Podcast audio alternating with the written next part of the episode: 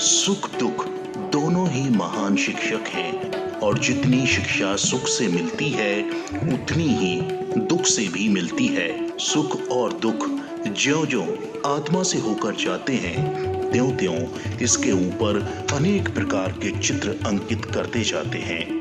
और इन चित्रों अथवा संस्कारों के समष्टि के फल को ही हम मानव का चरित्र कहते हैं।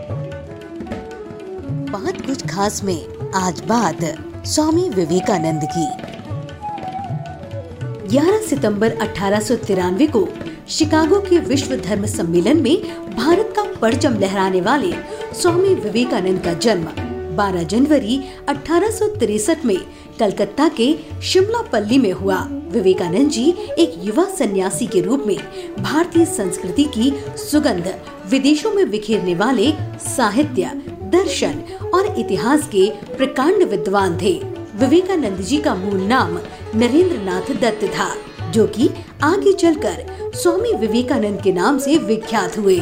वो युगांतरकारी आध्यात्मिक गुरु, जिन्होंने हिंदू धर्म को गतिशील तथा व्यवहारिक बनाया।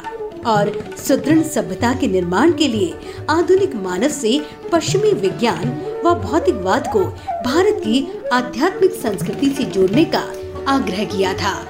नरेंद्र चिंतन, भक्ति व तार्किकता, भौतिक एवं बौद्धिक श्रेष्ठता के साथ साथ संगीत की प्रतिभा का एक विलक्षण संयोग थे। भारत में स्वामी विवेकानंद के जन्म दिवस को राष्ट्रीय युवा दिवस के रूप में मनाया जाता है। और मध्य प्रदेश के मुख्यमंत्री श्री शिवराज सिंह चौहान ने 12 जनवरी को रोज़गार दिवस के रूप में मनाने का निर्णय लिया है। वो चाहते हैं कि युवाओं की प्रणेता विवेकानंद जी के आदर्शों पर चलकर मध्य प्रदेश का युवा भी सशक्त, समृद्ध और आत्मनिर्भर बने।